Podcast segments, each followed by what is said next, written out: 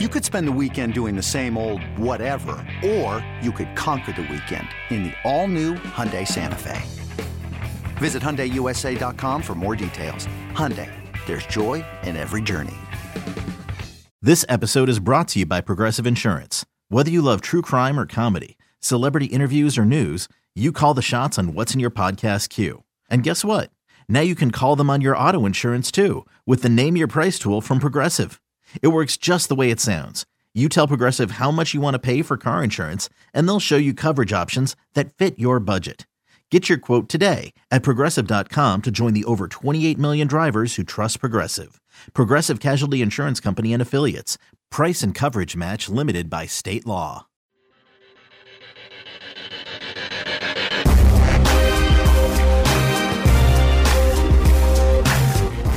And we're back on Inside Black and Gold pre Panthers edition.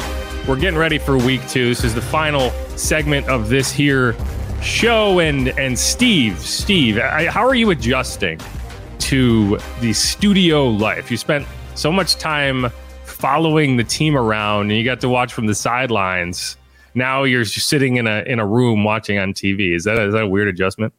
Definitely a weird adjustment. At least we were back, you know, doing pregame outside the Superdome this year. So, yeah. first half of the game, get to watch it in the press box with everybody, do the halftime show in the booth, and then boom, head back to the studio for the second half, which is a little, you know, you're not, you're not on site for. There's nothing like being at the game. I I really do love it. You might, you know, oh, the traffic, the hassle having to deal with the dome, but there's still nothing like being at a game. And for for road games, though, to me, I'll miss that the most. The travel wise, uh, getting to travel with the team is pretty pimping. I'll, I got I got to admit, pimpin'. and I, I, I know you'll get to enjoy that this year, and just the the whole the atmosphere, getting to be in a really nice hotel on the road, seeing new stadiums. It's definitely a lot of fun. I'll definitely miss the road life. I'll miss the most.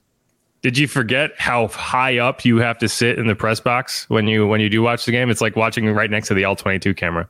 Yes, sadly, I was like, wow, I, I kind of want to be in studio watching it on television. you need like you need binoculars. I know Hoss watches with binoculars, but you know another guy who watches from way up there is uh, good old Mickey Loomis. You know, a guy who I feel like we take for granted because it's not normal to see a GM last 20 years in the NFL. Look around the NFL and try to find all of the GMs that have stood the test of time like Mickey. And, you know, you might not agree with all of his decisions over the years, but there's nothing you cannot question kind of his historical understanding of how this Saints team is operated and what he wants to see and what has been successful and what has not been successful. And that's why, you know, he Mike Hoss was able to catch up with him this week on our, you know, weekly Saints coaches show or whatever they call it. The Saints Hour, I think, is technically the name. It's every Tuesday on a normal schedule. This week's going to be weird with the Monday night game. But he was asked about Derek Carr and what he how he felt Derek Carr performed in that game, and I think his answer was really telling. And, and so let's listen to it. Some offense, uh, and and Derek Carr, Coach Allen had said, you know, he can spin it and he's a good game manager. And we saw, you know, I know that the, the pick at the end of the first half is will drive him crazy just from here, knowing the little that I know about Derek Carr. But he did exactly what I would assume this team wanted. He managed the game. Well, I think he did more than that. I mean, he made some plays that uh, uh, we haven't seen made here for a while, and off-platform throws, plays breaking down, him, you know, solving problems.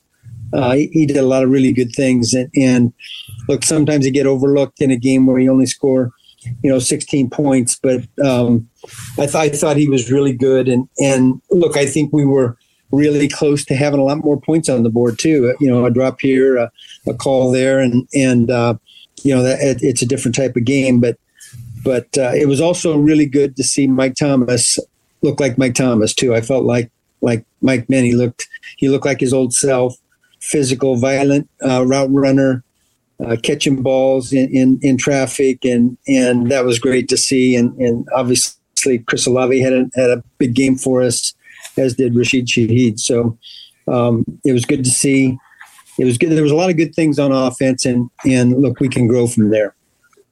So when you on the third and seven after the second and fourteen, the pass to Mike Thomas, and then the deep pass to Shaheed, what what it looked like initially it was a it was a double move because he was just so open, but on on third and seven in that situation, even Coach Allen said yesterday, I don't, I don't know if it was the play I would have called up, but man, he trusted his coaches and he trusted Derek. I mean, is that one of those plays when when Derek goes back and, and he's throwing this deep ball, you're like, oh my goodness, but then oh, great. You know, it, it, it, all turned out perfectly. And it was just a perfect pass and a, and a well thrown ball and a well caught ball. Yeah. Look, I think, you know, from my perspective, I always appreciate when you you go out and you try to win a game as opposed to uh, trying not to lose a game. And you know, it was a hallmark of of um, you know Sean Payton's time here as a head coach. He, he was always trying to call plays to win games. And, and I appreciate that when you do that. Look, sometimes it doesn't work out, but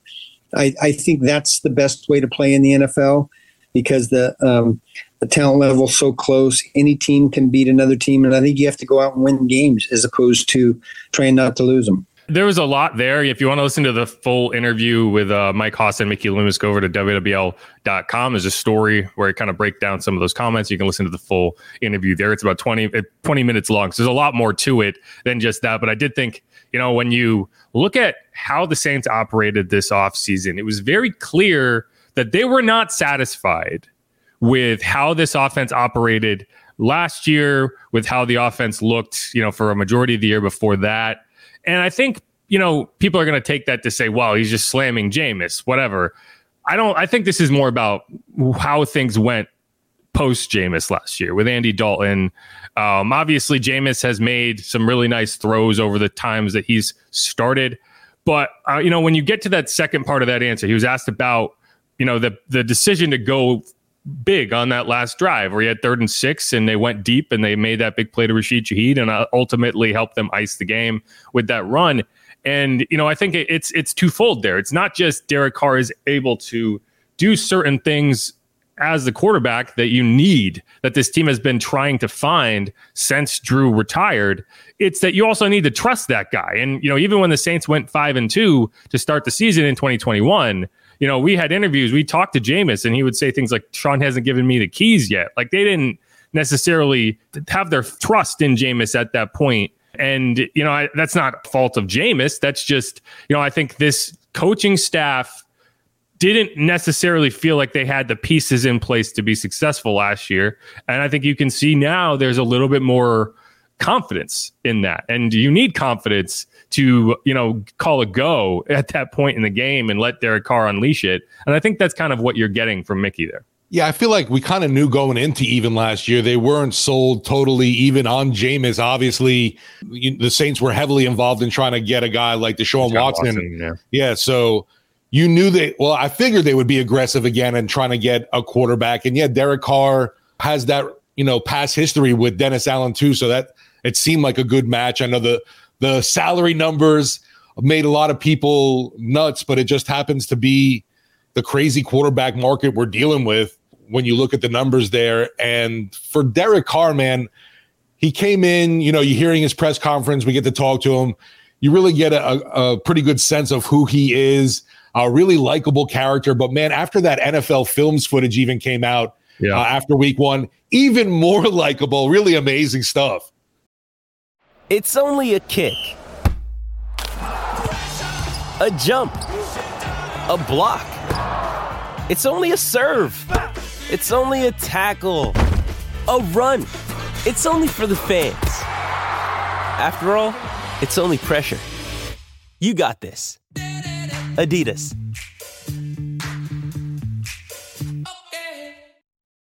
Yeah, and you know, I think the the mic'd up packages are always a whole lot of fun because uh, you don't, you know, you, you, talk to the players, you hear from the players. It's it's always interesting to hear how they interact with each other on the field. In game, right?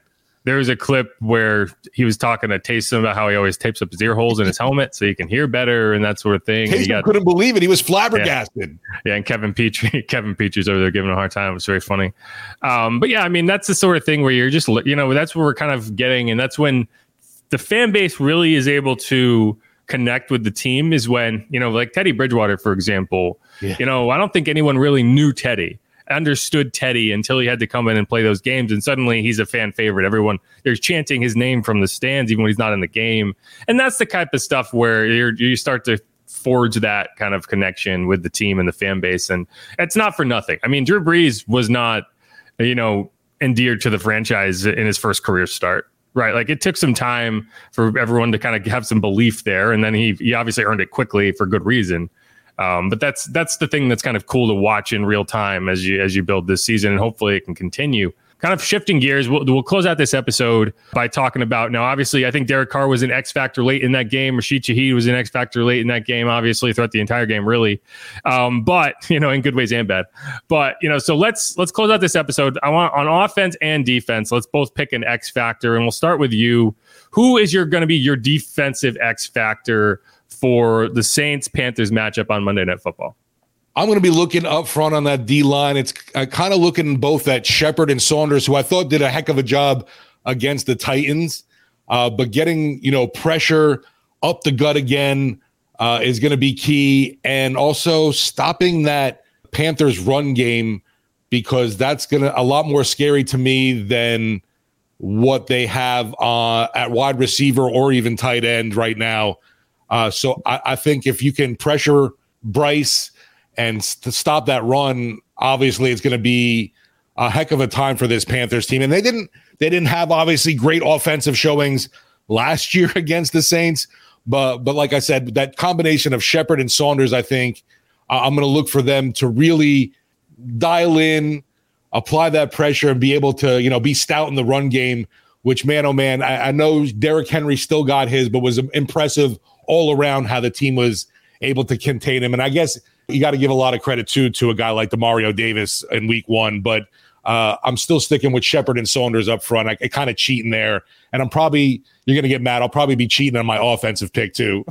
All right. Uh, so yeah, I mean, Miles Sanders and Chuba Hubbard are kind of the backfield duo there. I thought Chuba Hubbard looked really good against the Falcons. So he's a guy that I think the Saints are going to have a little, you know, they're going to have to focus on. I think you're right because if, eh, when you're going against a rookie quarterback, you're going to be daring them to beat you, right? Like if you you need to be able to shut down that run game so that you can force Bryce Young to beat you. And he threw a couple picks in week one, and I think that's where you're trying. It's like, okay, Bryce, can you you want to throw up Marchand? You want to throw up Paulson? You want to get all that done? Right. Uh, you know, it's a lot harder to do if you can't run the ball. And so to me, I think you know I'm looking at Alontae Taylor because a guy who ruined the game for them last year was Laviska Shenault, and he's a guy who's going to play in the slot. He's going to move around. He's going to be a little like Cordarrelle Patterson in that offense. You, saw him used in Week One for the Panthers, and so he's you know Alontae is going to be the guy who has to come up and make tackles on Laviska, and you saw PJ Williams fail in that regard last year. So that's he's the guy. I think if he can come up and make tackles and not get taken advantage of in the slot, I think you have a really good shot. Um, now let's put, shift over to offense. You said you're going to cheat, so let's hear it. Who, who, who what's your it's, cheat? It's on the cheat? offensive offensive line and the run game kind of married together, just because uh, preseason was really disappointed in what we saw, and then obviously it was a tough Titans defensive front week one. So I'm not that disappointed in the output that we did see. But now coming into this game against Carolina, we saw the Falcons were able to run all over them. I want to see the Saints be able to put up some decent yardage here. Gotcha. You know, I, I agree with you. You know, and on on my end, it's going to be the obvious one. It's Trevor Penning because uh, yeah. they're gonna they're gonna be rotating all day long. They're gonna be trying to put extra pressure on that side. I mean, when you see a guy get just destroyed by Arden Key the way he did last week, any team in the NFL is gonna look at that and sure. say, you know, uh, we we're gonna we're gonna figure this out. Uh, we're gonna find a way to make his life as miserable as possible. It's on the Saints to to adjust, but you know he needs to get better. He needs to show that last week was not indicative of what he's going to be doing every week. Um, and yeah, so so we're gonna we're gonna that's gonna be that's gonna be my X factor um, on the offensive side. Yeah, and hopefully uh, our, our boy Blake Grupe can be of X factor again too. Uh, he he was obviously key game one these divisional matchups. We talk about it all the time. They know each other so well, blah, blah, blah, blah, blah. I definitely expect a tight game here, but the Saints to pull it out. It could very well be a field goal game. But yeah, no, it's going to be a fun matchup. Uh, the Saints have historically not done very well in week two. We remember what happened in 2021. They went down to Jacksonville and beat the bricks off the Packers 38 to 3. And then everyone was loving it. Everyone was like, this is the answer. This is the this team. And then they go up to Carolina and just get oh man, demolished. I mean, it, last year against the Panthers was rough. Two years ago was just horrid. They at least had a chance in that game last year. Two years ago, it was just Jameis getting destroyed. So hopefully that is not the case for the Saints again this year. Hopefully they figure it out. But that's going to be another another interesting date up in Carolina. What what's your kind of project prediction for this game? I think you know the the the Bryce Young matchup makes me feel a little bit more confident about it in terms of you know week two. Yeah. Yeah, I think it's going to be like a 21 17 kind of deal. I do think it okay. still ends up being close, even though to me, I feel like the Saints should dominate this team, but divisional matchups are whacked. Uh, the, last year, that man, that week three, that week three game was such a bad omen for the Saints. Uh, the Jameis uh, had his back broken the week before that or whatever. Yeah, not great. Right. And then you had at one point it was like Jarvis Landry went in the injury tent, and then boom, following right behind him was Michael Thomas. It was terrible. Yeah, that was that was suboptimal. Hopefully, yeah, that's kind of the thing. It's like, okay, can can Mike Thomas keep surviving every week? It's any Mike Thomas makes it through without an injury. I'm like, yeah, good, got it. But all right, that's gonna wrap it up for this episode of Inside Black and Gold. We're getting ready for the Saints Panthers on Monday Night Football. Make sure to check out the latest content over at wwl.com. Listen to Sports Talk 4 to 8 p.m. Monday through Friday, WWL AM 870 FM 1053 in the Audacy app. Follow us on YouTube. Follow me on Twitter at Jeff underscore Nowak. Steve Geller, WWL, and who dat? Go Saints. Let's go Monday night.